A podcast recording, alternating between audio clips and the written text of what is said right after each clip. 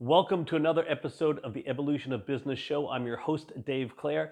And on today's episode, we have the guy with the coolest name on the planet, Santo Arabia. Now, if that's not the coolest name, I have no idea what is. Now, Santo has a strong sense of purpose. He's passionate about helping small businesses think big. He's a mentor. He's a race car driver. He's a volunteer. He's an ambassador. And he is spreading the word that there's a better way to live. So sit back, relax, get out your pen and paper, and get ready to take copious notes as we listen to Santo Arabia. Welcome to the Evolution of Business podcast. Business is a series of evolutions. This podcast explores how to stay relevant in the hearts and minds of the people you choose to serve. It will look for the lessons and the failures of the past and share the success of those getting it right today. What is the next evolution of your business? Now, here's your host, Dave Clare.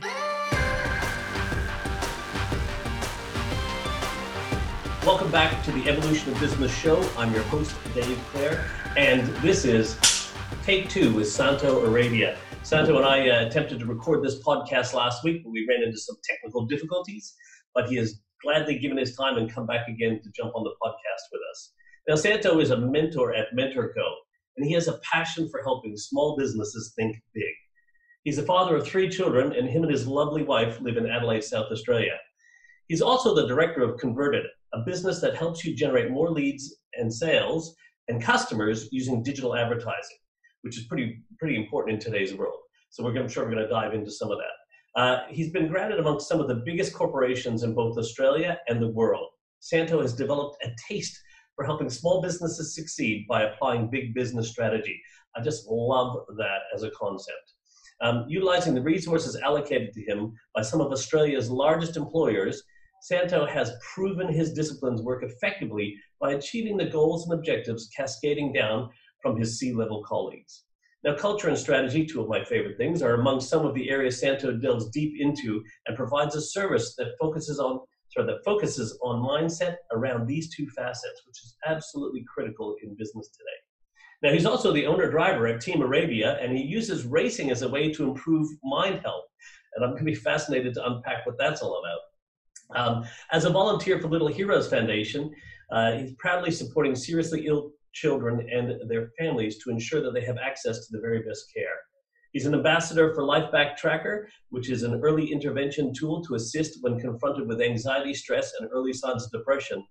And it's no wonder that Santo is spreading the word that there's a better way to live. So, ladies and gentlemen, without further ado, uh, welcome Santo. Hey, welcome back, should I say, Santo. Thanks for the introduction, Dave. I really didn't know how to follow up with that, but yeah, yeah. Thanks for the uh, part two. Uh, looking forward to uh, uh, today's um, podcast. Uh, last week was actually really good, so yeah, yeah I know we were you know, some good stuff, then all of a sudden total internet failure. Uh yeah. But hey, that's uh you know it's quite interesting because part of the modern world is we now move more online, and you know getting secure signals and things like that uh, from an internet point of view is is still one of the challenges. I, I think currently it's uh commonly accepted as it as it can happen, but yeah. It's going to be fascinating to see as we move forward how we uh, how technology uh, advances and improves. To make sure that this is part of the way we're going to live as a society, with a we better make sure we have stable internet. Yeah, uh, and contingencies as well, yeah, I guess. Some backup. Yeah. Uh, mate. So, uh, firstly, uh, thank you once again, mate, for coming back on and giving us some of your time. We like we've virtually got almost all the way through it, uh, um, but we're going to do it again. But you've said there's been some cool stuff that's happened in the past week as well. So, so mate, what's going on in Adelaide? What's happening in the world down there? Uh, so uh, Adelaide's going really well. Um, obviously, this um, pandemic's sort of a lot more quiet than it is in the eastern states. So mm. we're trying to return back to normal. Uh, we've got a few issues, you know, and obstacles as far as um, you know reliance on the eastern states, with whether it's data or, or or product, or you know relying on their services. So we're we're trying to ad- adapt to those types of issues. But apart from that, um, it's it's relatively cold down here, and um, and business is uh, it's actually starting to pick up, which is you know uh, quite interesting. Uh, our property market's slowly um, uh, you know going past its plateau uh, state. Uh, businesses are all starting to open up. Uh, we're getting a bit nervous because we're so close to, uh, you know, the Victorian border. But apart from that, we're um, we're, we're, we're doing well. No, that's great. Um, but so, and it's, so W A is very similar. Obviously, we you mm-hmm. know we're we're allowed uh, from a social distancing point of view, things have shifted. I mean, this obviously yep. recorded during anyone's listening to this at any other time in the in the world. This is recorded back during the C nineteen pandemic. Yep. Um, You know, and you know, there's some wonderful leadership issues that are being demonstrated uh, in our state, mm. and I would imagine also in Adelaide and uh, or South Australia as a state as well. Um, and we'll, we could probably talk a little bit about leadership uh, a little bit later in this. But can you give the audience, uh, the listeners, uh, give us the Santo Arabia story, mate? Uh, last, you know, in the next ten minutes, just how there's so many cool things that you've done, man. Like all this racing and all this. Other bits and pieces, uh, like how did all this come about, man? Give us the uh, Santo laying on the couch went back when I was three. Yeah, okay, I won't go that far back because I don't remember what I did this morning. But uh, I started, um, I guess, my business journey uh, in high school. Um, I first, I, I made my first income selling raffle tickets. Wow! Um, so I'd sell, you know, a book of forty for a dollar. Prize was five dollars. You know, so every single book I sold, I made thirty-five dollars. So if I did, you know, did about ten of them a, a week, that was three hundred fifty dollars a week. Uh, and at that stage, you know, uh, we're only earning whatever, five, six dollars an hour. So it was, it was actually really cool um, way of, of, of making legit money because it wasn't, you know, back then you didn't have to be registered and all that type of stuff. Yeah. So yeah, that was the first income producing uh, activity, um, you know, that I did. Um, but then I, I left school. Um, Uh, started working at Holden's for ten years, uh, which we've got the manufacturing facility. Well, we did have the manufacturing yeah, facility yeah, yeah. in Australia, yeah. Uh, but during that time, I was on an afternoon shift um, and I was, you know, uh, investing at the age of eighteen. So I needed another job. So I started an earth moving business. Uh, I don't, don't know if I recall telling you this last week, but yeah, I bought a little Bobcat and a tipper and, you know, did some earth, little like, earth moving uh, projects, and then I, I secured a couple of contracts for some telcos, uh, which was pretty cool. Uh, and then I sold the business um, uh, to another company that did bigger earth moving projects. Um, but at the same time, I also, uh, actually, sorry, prior to that, I had an I T company for two years and sold that as well. Wow. Uh, in nineteen ninety-nine, because I just hated dealing with computers. Uh, so yeah, by the time I was, you know, twenty-five, um, I was, I had a couple of businesses. I was working full time as well. Uh, the benefit of working at Holden's an afternoon shift is that I had, you know, all day shift to do what I needed to do. Uh, left Holden's, um, took six months off. Uh, then I joined uh, SAPOL, uh, South Australian Police Department, as their security um, supervisor for the security department. Uh, I was there for a couple of years, then I jumped into the engin- engineering industry um, and was recruited as a engineering supervisor for a workshop uh, for government-based um, projects. Uh, left there, joined supply chain management um, for Coles, Woolworths uh, and a defence company. Um, and then I left and started working with my uh, wife, who's a mortgage broker. Uh, but in the meantime, I still had my little, you know, side hustles on the go, um, just more hobbies and everything else. And then I started MentorCo. So MentorCo um, was a uh, development from when my father had a business and he had no support as a as a sole trader, mm. um, and as a result, you know, um, his future was uh, not as well, pretty bleak uh, because he just didn't have the support. So I started MentorCo to just, you know, remind people and ensure that there's there's a lot of help out there. You don't have to be millionaires to ask for help or int- or implement um, systems that these big companies implement. You just need some guidance um, from, you know, people that have been there, done that, um, learn from their mistakes as well. So my biggest thing at the moment is just to, you know, don't make mistakes yourself. Um, learn from. I'm happy to sort of impart knowledge that I've learned over the last twenty-five years. Um, and just, you know, help these small businesses skip mistakes that, you know, can be a detriment to their business once they've made them.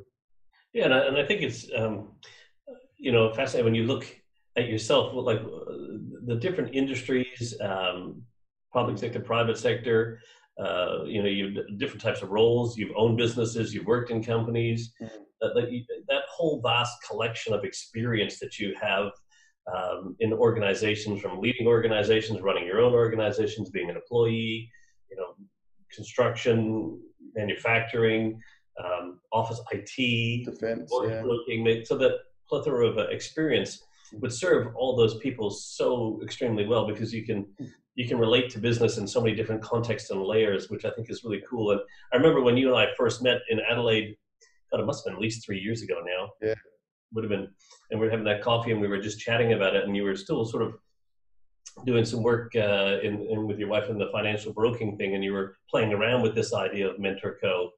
Um, and and can you just share with us a little bit, like in terms of that, uh, you know, when you define, because I remember we were, I challenged you on your, your sense of purpose as to why this is and what it is you want to do, and, and what you came up with. You know, uh, it was inter- that was an interesting conversation, because yeah. uh, that conversation was the catalyst to where I am now as far as MentorCo goes. So yeah. massive thanks to yourself for um, uh, just asking the right questions. There was, there was probably one bit of advice that I took on board, but apart from that, you just asked the right questions and, and triggered things. And that just made me realise that, you know, I enjoyed working in my business, in my wife's business, not because I was writing finance, but I, I was I was helping small businesses, you know, mm. I, was, I was actually helping them, you know, do really well. So, um, you know, I extracted what I enjoyed about uh, my wife's business and just turned it into something that I enjoy on a full-time basis. So I'm mm. not from a finance background. I've, I've, I've known yeah. how to spend money, but as far as lending money goes, uh, I, I sort of, you know, uh, tend just to, I've learned what the industry taught me, but apart from that, I don't have much other experience. Um, so yeah, that, that's how I started um, MentorCo is over the, you know, the following two years is I put together what I wanted, what I wanted to do. I didn't want to help these massive corporations. I wanted to help these smaller businesses that, you know, all of them think that they need a million dollar budget to do these, you know, um, life-changing um, uh, process implementations and that type of stuff, where you don't. Um, you know, my biggest thing that I, I learned uh, in the corporations that I worked in was all about leadership. Yeah. Um, and how important leadership is, um, and what I learned by owning my own businesses that I didn't have, some of them I didn't have employees. Uh, that's how I learned about management. That's why I know the difference between management and leadership. Uh, management is needed, uh, but I think leadership uh, is more important, um, because if you don't have a team that follow you, um, or, you know, not even follow you really, just have the same aspirations and the vision and the goals as you do, then they're off in a different world. So, uh, and then that's when it comes to managing. If you, if if if you can share the vision with your team, uh, you actually have to less uh, manage less, um, as opposed to managing, uh, you know, like a full time the full time job. Uh, my personal belief is if you if you're a good leader, you don't even have to manage people. You just have to manage your processes, and the people will manage themselves. So. Uh, and that's why I wanted to ask you, how do you dis- how do you discern between leadership and management? Um, so yeah, and that, it's it's an interesting question. A lot of people don't have the clarity, but as far as, you know, from past experience, leadership to me is when you inspire people to do things, mm-hmm. uh, not when you dictate, not when you tell them. Uh, you know, you, you've got a project or you, you've got a service. Uh, they know what the project is, they know what the service is, but you inspire them to do their best. Uh, now that, that involves, you know, coaching, mentoring and all that type of stuff as well. You can't just, you know, give them a book, read the book and they turn into, uh, and, and they're inspired.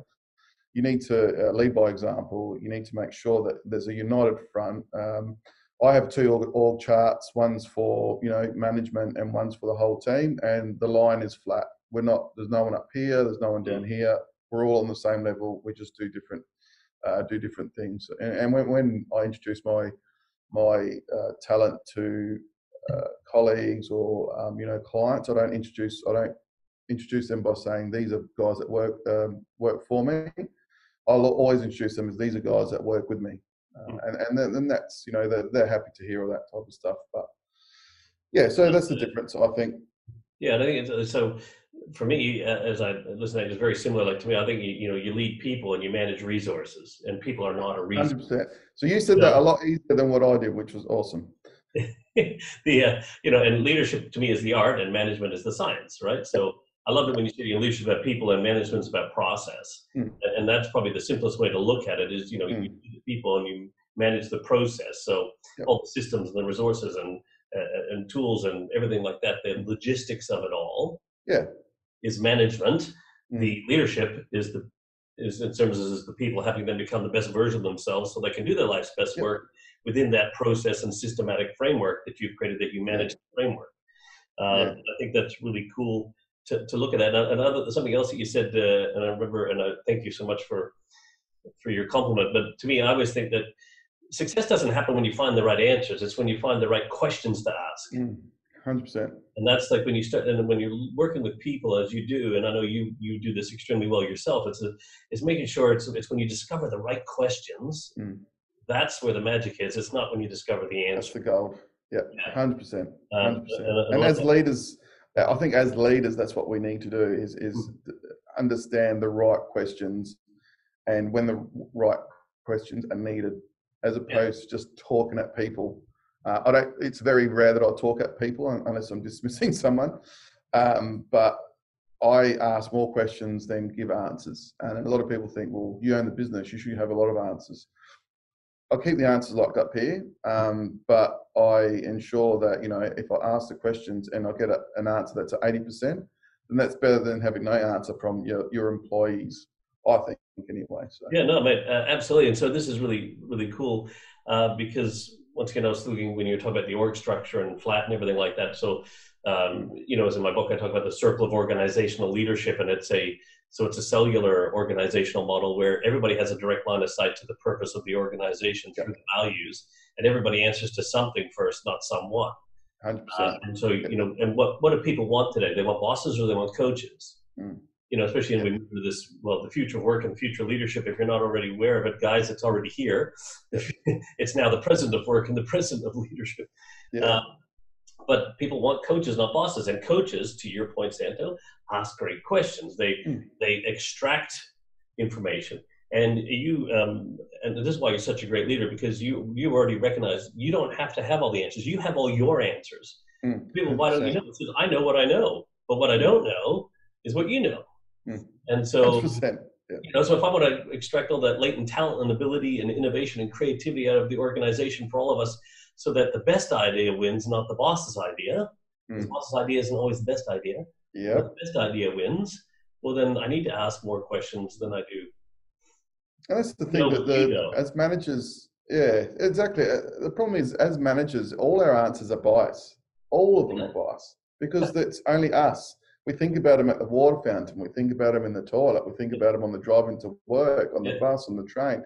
But that's just us thinking about them. There's no input by anyone else. So when we just dictate our, our answers, it's like, hang on, that's your answer. And, you know, I like to employ people that are smarter than me. And, and that's, you know, it's pretty easy. Because yeah, I was going to say, I do the same thing. It's a hard thing to do. No.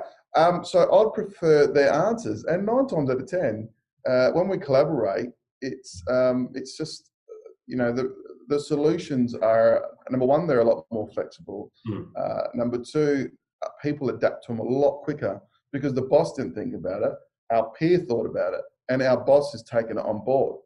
So there's mm. those little things that, are, you know, it's it's funny because a lot of people, a lot of managers think it's fluff. They don't understand the science behind it, and that's sort of what I'm here to do. It's it's not fluff. It's it's mm. about how fluff cascades, well, not fluff, but purpose cascades to actions. Yeah. And it's, you know, if you don't have a purpose, you're just acting because you get paid from nine to five, or, yeah. you know, you want to make money, you want to extract money from someone. Um, so yeah, it's, it's interesting. And, and I'm glad there's people like you out there that sort of, you know, have the connect before, between uh, a purpose and the action. Uh, I think there's a lot of managers out there that don't even have, uh, you know, they just have actions. We need to make the, this money. We need, we've got these K P Is, blah, blah, blah, this and that. So, um, you know, I actually don't reward our team on, on meeting targets. I reward our team on the effort they've made. And nine times out of ten, if they've made a really good effort, then they've achieved the target. Um, yeah. if, if, if they haven't, if they've made the effort and haven't achieved the target, then we need to review whether that's the right person for the job. Uh, yeah. And, and, Yeah, it's the response is our recruitment. It makes our recruitment process a lot easier, um, and it, it it defines we have a purpose in, in both of our businesses. And you know, if they our staff live by that purpose, then I'll reward on the effort. Yeah, and like I said, nine times out of ten, they meet those K P Is without even without us even telling what the K P Is are. You know, and it's really cool, and I love, I love the way you talk with purpose and all that, and mm-hmm. purpose cascading into actions, and mm-hmm. uh, and it's, it's really, you know, it's obviously a passion of mine in terms of the whole concept of purpose. But the, you know, you as the leader, you're there to serve your team. Your team is there to serve the purpose, and your purpose should be designed to serve your customers. one hundred percent. Right? So your job is just to help your team become the best so that they can help deliver the best to the customers, because your customers deserve the best. Yeah, one hundred percent. And so yeah. that's purpose in action. So if you're just continually helping them to achieve more and put in the effort and in an alignment to something of meaning to them, then guess what? You're going to start to see those results happen anyway. Yeah. You know, that's the outcome, not the, you know, you know, and it's not the end game. It's just yeah. certainly the more we put in. Um, I'm working with a, um, a state basketball team over here in W A, and one of their um, their their definition, one of their values is passion, for example, and that means driven to achieve, yeah, not to win. Driven to achieve, to achieve. Yeah. Because if they keep driving to achieve their personal best and you know do the thing, you know, and everything, the, the the the wins will take care of themselves. Yeah, that's right. Yeah. And it's no different in business, which I think is really fascinating, mate. Yeah. Um, so before we get into some of the core questions, I just want to ask you quickly, uh, mate, there's a lot of stuff you're doing here from a philanthropic, if I'll, for a better way to say it, um, or passionate stuff on the side. Obviously there's the racing with cars, but you know, that's tied to mind health. There's the um, Lifeback Tracker. There's the stuff you're doing with the kids. Like, where does all this come from? Uh, if you want to speak about any of it and share any of it, that's great. Um, but also I'd love to understand, like, where does that come from? Um, you're doing so much in there to help these people with these sort of these. It's just amazing what you're doing there. Yeah, uh, thanks. Um, so with uh, Little Heroes, um, it started when I when my first son was born. Actually, my whole perspective on life actually changed because I was. That's funny, eh? You, sorry. Is that funny when you become a dad? How your perspective on life changes? Well, that's the thing. I was, um, you know, from the age of you know fifteen, sixteen, I was generating income, and and and that was one of my sole purposes. I want to generate income because yeah. I want to live uh, the way I want to live. Um, and then when you, you you have kids, it's like, hang on, we're not generating income for us anymore. We're generating income for our legacy, which is our children. Uh, and then the whole generating income thing didn't turn into generating. Uh, uh, so it changed from generating income to you know giving and doing the right thing. Now, and that's where you know I wanted to support um, uh, a charity that supported seriously ill kids, and that's where uh, Little Heroes come into it.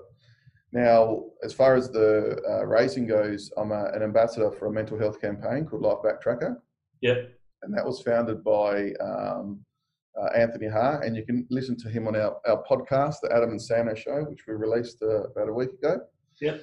Um, and it was more around uh, me- males' mental health, and you know the, the fact that uh, majority of males don't discuss their mental health issues because they have to be the breadwinner, uh, they have to be the dominant species, they have to be the alpha, and you know we can't talk to everyone about our feelings. So um, I just wanted to raise awareness for mental health and you know illustrate the fact that we can talk about it without the stigma um, being applied as it was you know maybe twenty, thirty years ago.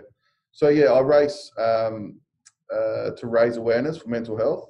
Um, and what that does is uh, it's a male-dominated industry, and as a result of people seeing my, you know, my car with all the insignias and stuff, they, uh, you know, they ask me about, you know, what are you racing for? What's this mind health stuff? And that starts a conversation, mm. which is the first um, step of the Lifeback Tracker, four steps to simple, uh, four simple steps to mind health. So the first step is conversation, and that's where it leads into further. You know, further conversation about um, talking to people about mental health. You know, I'm six foot three, uh, I lean one hundred ten kilos. So when, you know, the males of the racing industry see someone like myself advocating mental health, they start to think, oh, hang on a minute, if he can do it and he's huge and, you know, portraying an alpha, which I'm not, quite soft, um, then, you know, we should be able to speak to people without anyone frowning upon us. If he can do it, mm. and he doesn't give a shit what people think about him, um then I think you know we should do it. So it's it started it started a lot of conversations. We've got Anthony Hart doing a, a, a speech um in front of the the club, which is pretty cool. um I've organized him to do speeches in front of, in front of uh in front of other clubs that I'm part of as well. And it's just, you know, it makes people think, shit, we need to really get out there and talk about the issues that we're having mentally. Yeah. Because um, they're not physical issues. People can't see them. And as business owners, um, you know, some of us can't sleep at night. We don't know when we're going to get the next lead from. We don't know when we're going to pay our bills, how we're going to pay our bills, what's COVID, how do we deal with it? And, you know, that in conjunction with MentorCo helps me to give people more options than they think they've got. Um, it's just creating the awareness and, and allowing people to know, you know, you're not alone. You're not alone mentally, and you're not alone, you know, operationally as well. Um, so that's that's my biggest passion at the moment um, that I'm currently working on. Yeah, I mean, so is there a um, uh, metaphor for life for those men on the racetrack in terms of, you know, this competing to win and, you know, uh, and like the pressures that that puts on us? I, I just, it's kind of neat that you're doing this mind health thing in a mm. an arena where everyone's competing to win. Yeah, yeah. It's interesting actually, because um, everyone that I race with in my club, um, don't, they clock out as soon as they get on the racetrack in the morning. They clock out. They don't think about work. Yeah. They don't think about all the pressures. They don't think about how they're going to deal with stuff. Mm. It's their, you know, two days of where they just don't stress. They got no pressure apart from when they break down, um, and they just clock out. They just, you know, it, they're all in a good place. Um, yeah. So as far as metaphor goes, no, but I think I'm going to think about one. Well, what you're telling me, just to me, I find it fascinating. Like the, mm. it's almost like, I don't want to say it's contradictory, but it's, you know, well, I preach the escape. It's definitely escapism, and I love that. You know, I used let's say race go karts and um, you know, rode motorcycles for most of my life, um, in my younger years and everything like that. And you know, for me, that was purely the escape and get away from, and the um, yeah. but and even in the racing was just yeah, with that whole escapism. But then it's a whole another type of competition, and it's mm. uh, it was it, to me it's fascinating. Yeah. Uh, And, and so I just be something uh, I'd love to see, because I think there's so many lessons uh, that could be shared and learned. Um, yeah. But one of the cool things I want to talk about there in that space is you talked about, you know, like these things, um, and I, I was on another podcast talking about this, is that, you know, we're, we're, those things that keep us up at night as business owners, even just as men, um, let's just say, but like business owners, men and women, you know, the, the challenge for us is when those things that keep us up at night are usually when we're reflecting on our own problems about our own business or our own life. Um, and I went through tremendous um, stage that in my own life when I was so worried about my own business, my own life. How am I going to pay the rent? How am I going to pay all this sort of stuff? And mm. um, but the biggest switch for me, and we've already talked a little bit about this, but the biggest switch for me is when I actually got crystal clear on the sense of purpose of not only my life, but also why my business exists. Because purpose gets me out of bed in the morning because I'm thinking about how do I help other people solve their problems. And the more time I spend thinking about how do I help other people solve their problems, guess what happens to my problems? They start to disappear. Yeah. Um, and, and I think this is the power of purpose that from uh, business owners, leaders, entrepreneurs, that, you know, when you're worrying about yourself, then you're worrying about things and that's what keeps you up at night. But when you mm. worry about how do I help and be of service and find ways yeah. to help other people, mm. that gets you. And then the more you focus on that, actually, the less your problems become. Yeah. Yeah. It, well, we, it, our purpose cascades down on how we transact, right? Yeah. Um, it's just fascinating. You know, so my, the slogan for MentorCo is to help Uh, small business think big. Um, so every transaction I make, whether it's a, a physical or mental, it's okay, is this going to help that small business think big? Um, if so I think that's not a slogan, mate. That is, you know, that's your purpose. But correct. Please, please don't demean your purpose by calling it a slogan. Yeah. Okay. Well, that is my slogan. It's like a marketing sticker, you know, or like it's just like this. Hey, you know, little catchphrase. It's yeah. This is why it's, your business exists to help small one hundred percent. Businesses think big. one hundred percent. So I've got a mind coach that works with me as well, because I'm uh, my mentoring is very operationally based. Yep. Uh, it's based on all the experience of, you know, sort of um, uh, incurred over the last, you know, whatever, twenty, twenty-five years. And the mindset coach, when he saw the, he knew it was a purpose from as soon as he saw it, and he yeah. fell in love with it, because that's exactly what he wants to do. He just wants to help small businesses think big mentally. Yeah. Yeah. And he does it really well. So, you know, it, it's it's interesting you say that, because as soon as he saw it, he knew what it meant. Uh, he knew what his purpose is. So that's mm. his purpose. He yeah. saw it and he goes, that's my, that's what I want to do. All these small businesses. Um, but having said that, he was a small business as well. And, you know, he's taken two companies to a million dollars within twelve months. And that's because he's just, he's just thought big. He's yeah. got three or four employees. Um, you know, he doesn't need a resource company. Doesn't need. Uh, he doesn't need a resource. De- uh, sorry, human resource department. He doesn't need a finance department. He doesn't need accounts department. But he can implement those processes that, you know, utilise the same systems that these big businesses use, and, and yeah. that's what we love about what we do. Yeah, and I think that's really cool because that that um, a lot of this, you know, like from outsourcing or whatever you want to call it. Mm. I, I, you know, I'm a massive fan about, you know, focus on what you do best and outsource the rest. Yeah. You, you shouldn't have an H R division or an accounting division, whatever, unless you're an H R company or an accounting yeah. company. Or a, one hundred percent. And this is, and this will lead us right, nice segue into the, the, some of the questions I want to ask, because to me, that's what organizations do when they're growing. They just add more, add more, add more, and add more, and all these things, and they plug all these extra pieces on to what they do best. Yeah. Whereas today, in the world moving forward, organizations need to be more fluid and able to expand and contract and like be yeah. like water, if you like, from a Bruce Lee point of view, and take yeah. any shape and form based on the way the uncertainty of the market's going. And so if you're, but you're building all this rigidity into your organization, or this capital expense and all the structure and infrastructure, you're making it very difficult for your organization to do that. And also, it's not what you do best. So why, why yeah. and with all the advancements of systems and processes and platforms and technology and talent and ability accessible to us everywhere, Santo, mm. why, why, why do we want to add that? So I, what I want to throw that to you is to say, a lot of the things I challenge people, obviously, so the work that, that I do is to help people evolve themselves, to evolve their business, to stay relevant in the hearts and minds of the people they choose to serve. And one thing I challenge is this growth versus evolution mindset. Mm. So how do you see the difference between growing and evolving? So I believe growing is um, basically uh, sort of adapting. It's more reactive. Something is thrown at you, so you adapt to it. Something's thrown at you, so you adapt to it. Whereas evolving is, uh, I think, proactive. Uh, something's coming, mm. I'm going to get ready for it. Something's coming, I'm going to get ready for it. Uh, and it's more long-term. Um, you know, you're evolving whether you're uh, increasing your core competency. So if you incorporate a, a H R department, then that's one of your core competencies, as opposed to growing. Oh, we get so much admin work that's human source related. Let's get a H R department. And it's, and that's where people fall into trouble, as opposed to let's outsource a H R department. Yeah. Let's employ a H R department. Let's, um, you know, detract from our core competency, which is A, and then they have an issue um, evolving because they're too busy trying to grow the business to make money to pay for this department that they could have outsourced. Yeah. So I, So for me, growing is reactive, which isn't a bad thing. No. Um, and evolving is proactive. You're doing something before it's needed. Um, you know, it's like investing into a hotspot. That's that's growing your portfolio. Follow that portfolio. I'll get there in a minute. Um, portfolio, yeah. Yeah.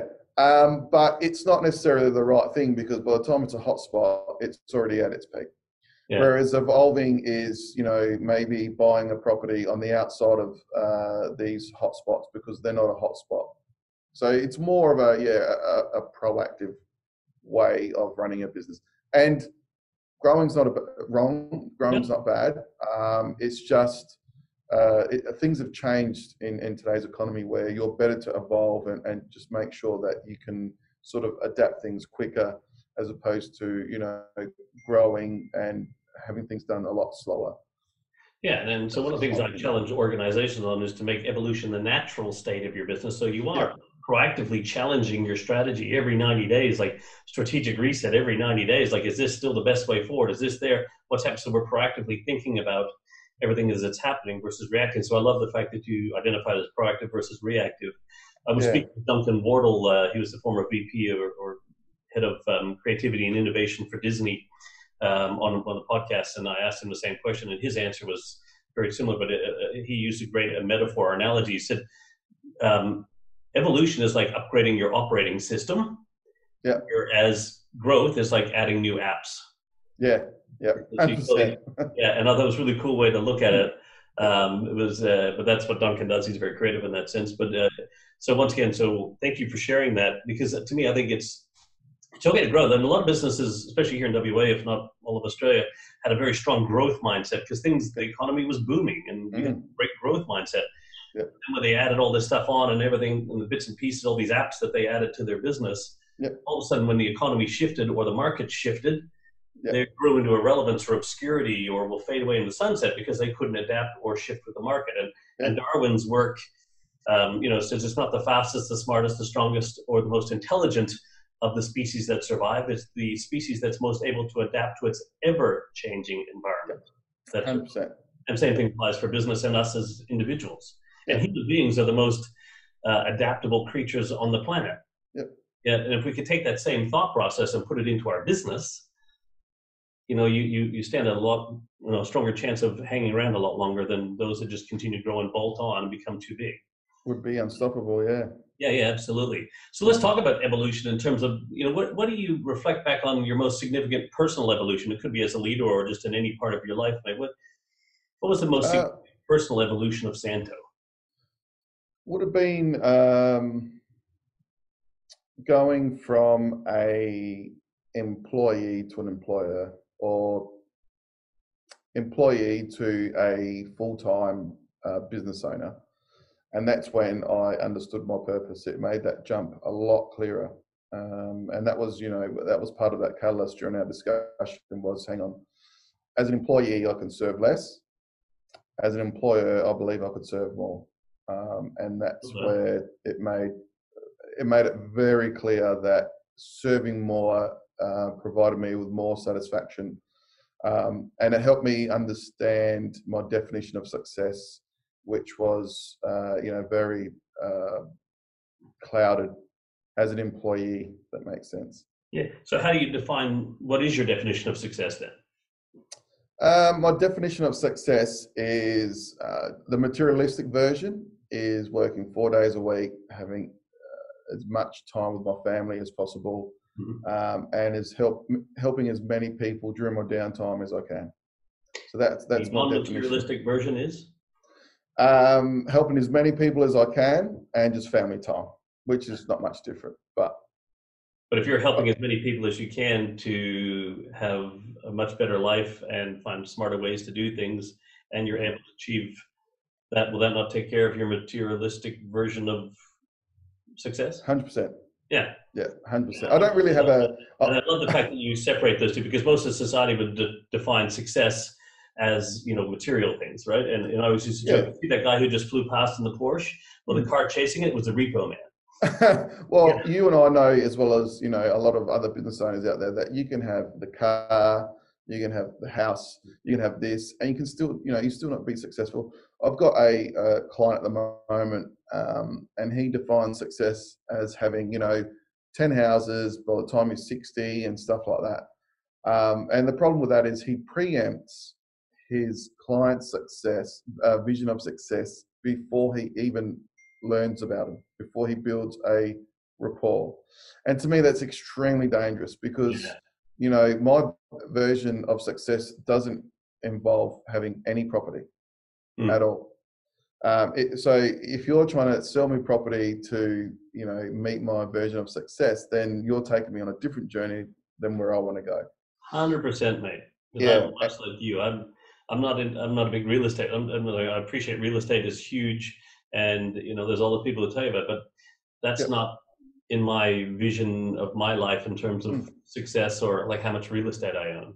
Yeah, one hundred percent. Because you yep. can still be miserable. Like, you know, you can have your, your ten houses and hit seventy, yeah, and then you look back and hang on. If I wasn't chasing that, if I weren't chasing these houses when I was forty, mm. I could have been a lot happier, because I could have been doing something that I wanted to do.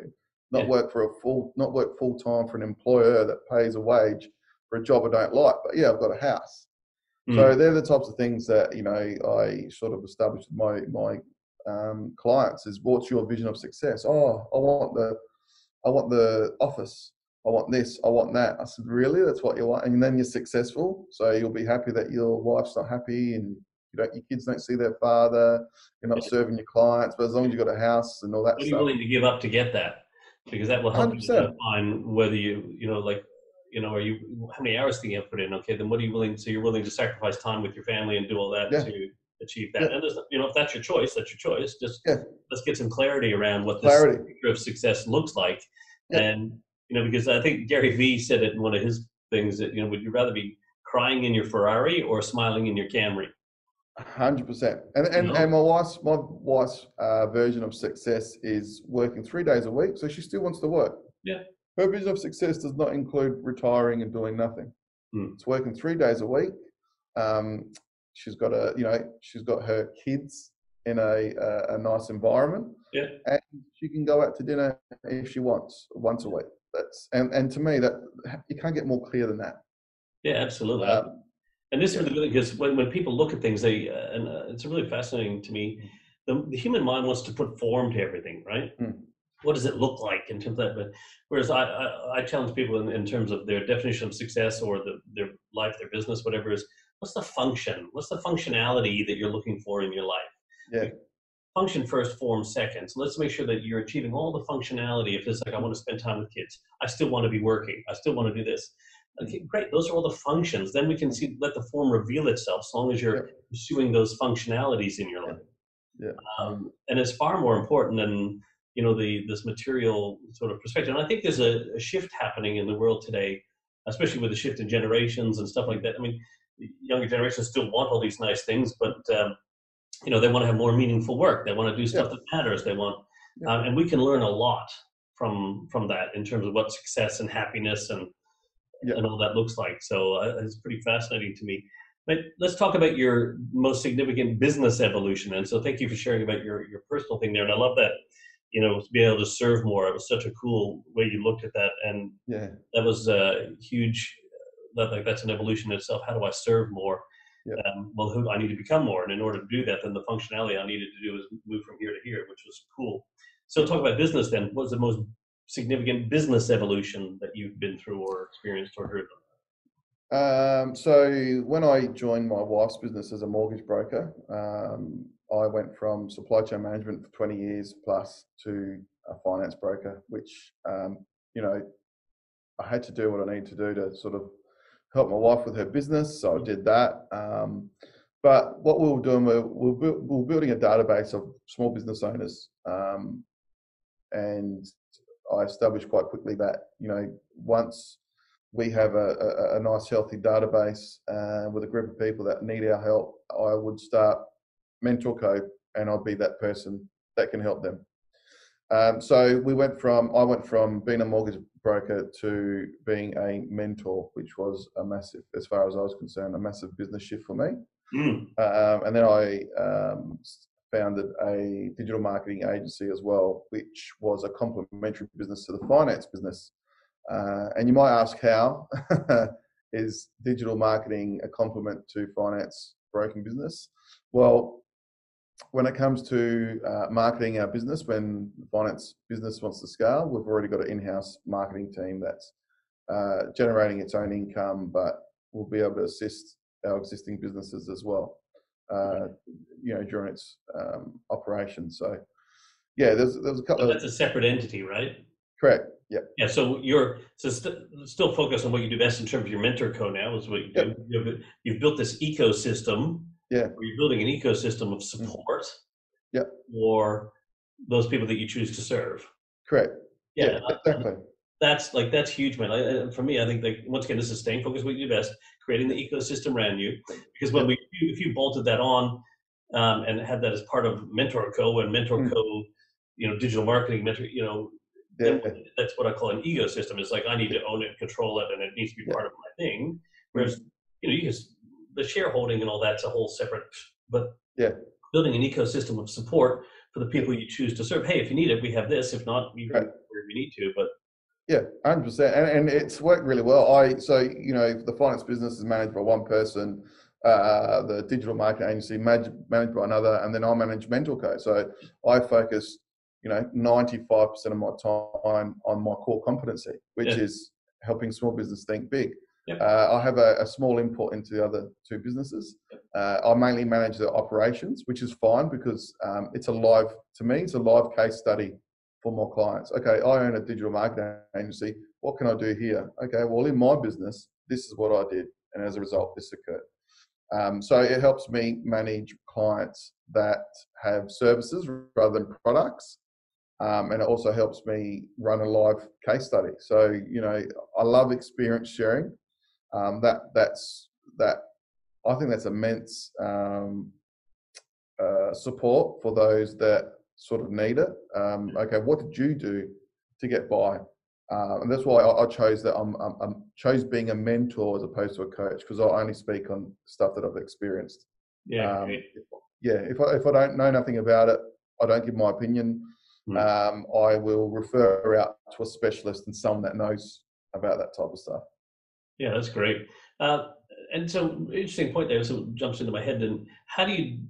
Can you help us clearly define what you, your opinion from a coach and a mentor is? Then, because you sort of touched on it a little bit there. What is a coach and what is a mentor? Because sometimes these two things get confused. Or quite a yeah, lot of people get confused. A lot of the time. So in my opinion, uh, yeah. I believe a mentor to be someone that can sort of help and grow either a business or an individual based on the experience that they have um, experienced. So based on experience share, yeah. I can help this person or business develop. Yeah.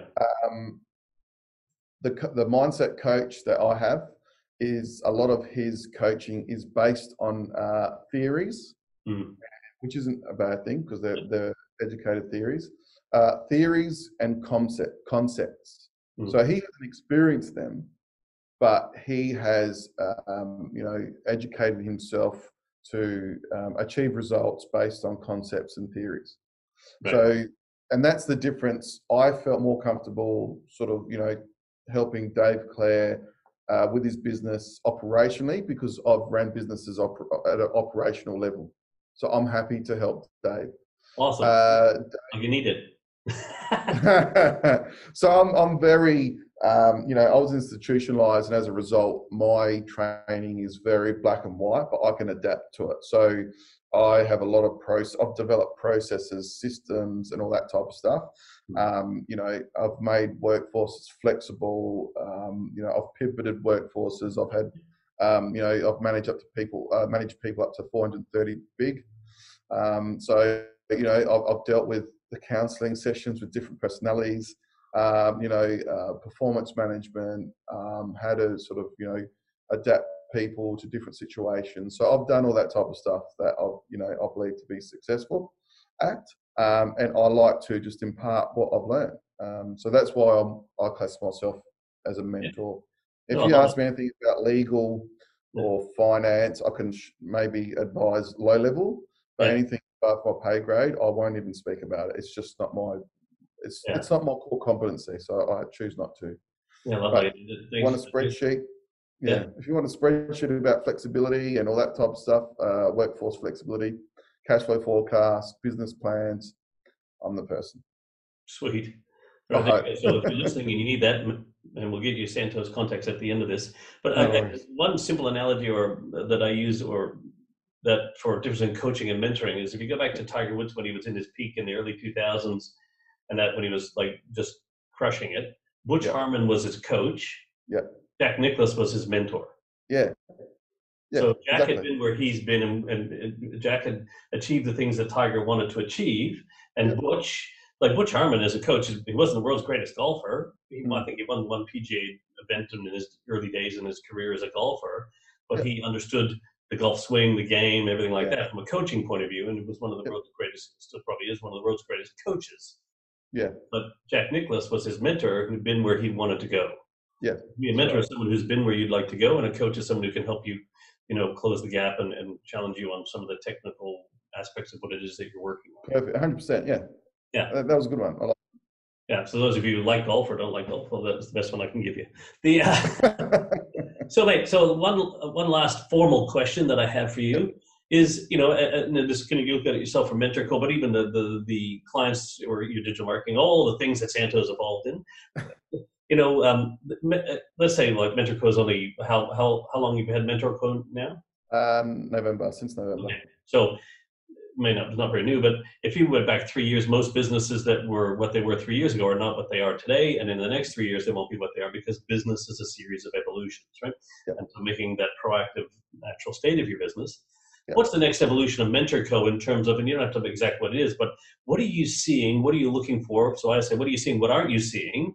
In terms of the future work, future leadership, human and technology, yeah. what are the things that you're looking at in the next three years um, that you would advise people to be mindful of or to look for?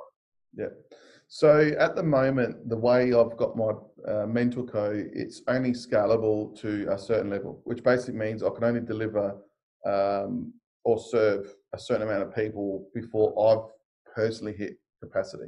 Right. So over the next twelve to twenty-four months, I am, I'll be developing an online system, online training portal. Um, that way I can serve more of the masses, but it's not going to be um, a, uh, a templated um, training guide. It will be more case by case. So it's not a one size fits all training guide. It's more of a, what are the most common problems I'm dealing with, um, and then they're the types of people that I will try and deliver to. Like whether it's interstate, overseas, it can be virtual. So in a nutshell, basically trying to work out how I can serve more people with the current um, uh, format yeah. I've got at the moment. Well, with the current business plan I've got at the moment. In terms of your resources on top of it. So digital Correct. Transformation is certainly something big that you're working on for your own organization then, whether it's still online programs, things like that. Yeah, so I, I just don't want to, it, it's it's it's just a mindset thing for me. I don't want to detach my uh, mentoring uh, physically. So it's I, I just don't want to record a video and give it to someone and hope they can do something with it. It's more so, okay, I'm going to record this for Dave. Uh, specifically for Dave, uh, send it to Dave and then request feedback. Okay, Dave, did that help? Yes or no? No, it didn't. Okay, what can I do to help? And then deliver something. Yeah. Um, I've, I've been on programs where they've got the whole twelve months already played out. Um, and whether it's relevant to you or not, they're going to drip feed it to you.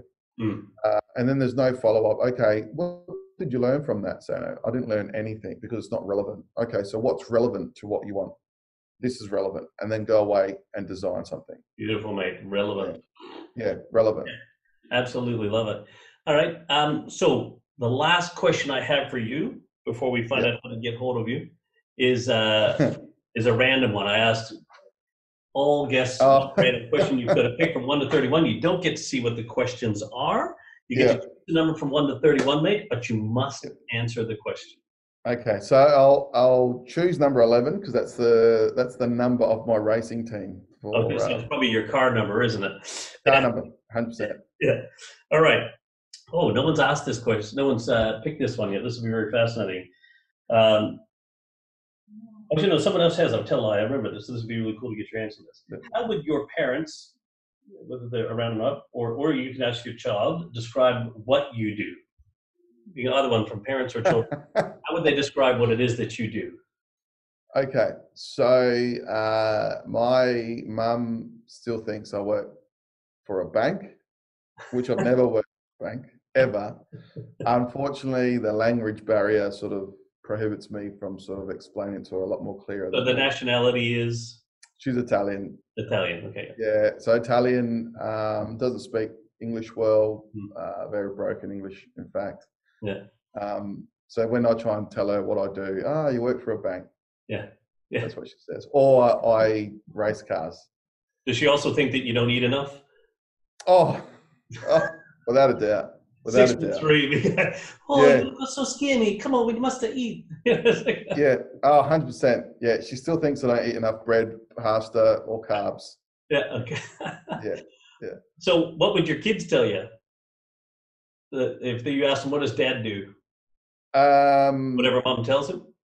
No, no, no. My my my son, if you were to ask my son, he would say, oh, I would help I help small businesses, because that's actually what we talk about at home. Um, oh, awesome.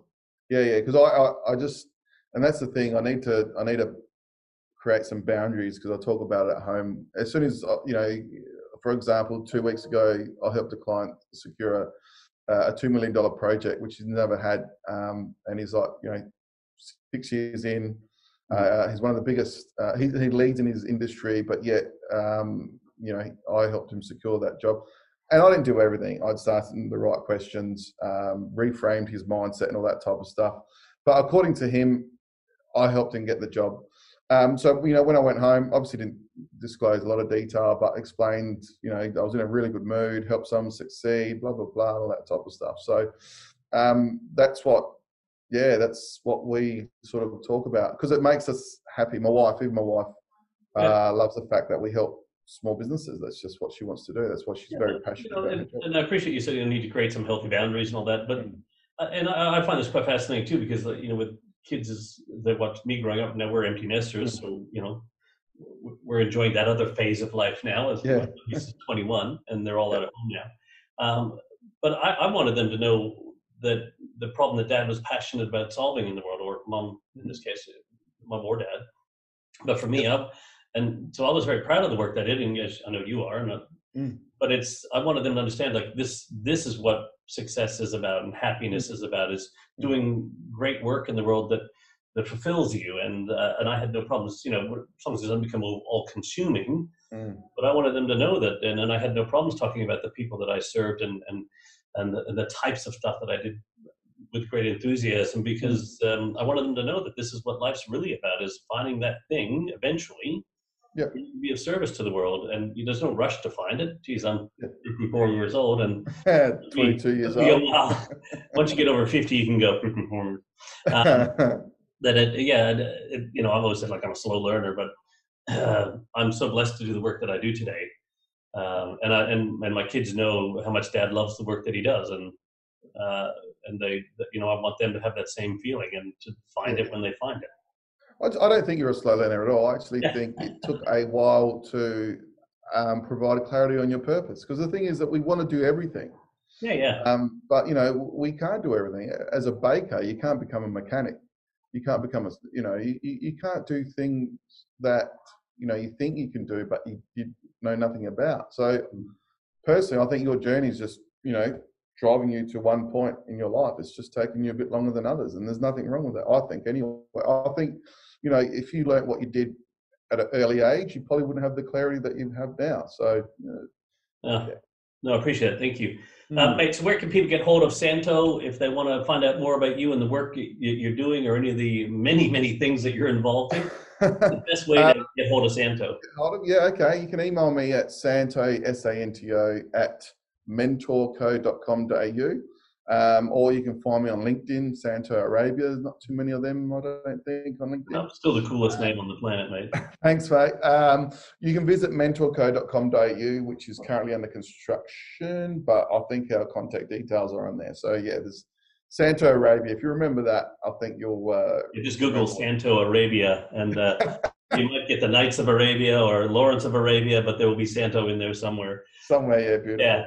Mate, thank you so much for joining us on the Evolution of Business show for Take Absolute Two. Pleasure. It was really cool. Um, really appreciate it, man. Look forward to the day where we can cross the border and uh, catch up uh, and, and, you know, have a coffee together and do some great work together. So I think there's some wonderful opportunities for us to do some cool stuff. Yeah, I can't wait. And it was an absolute pleasure. Thanks a lot for selecting me as a, as a guest on your show. Oh, so really appreciate yeah. it.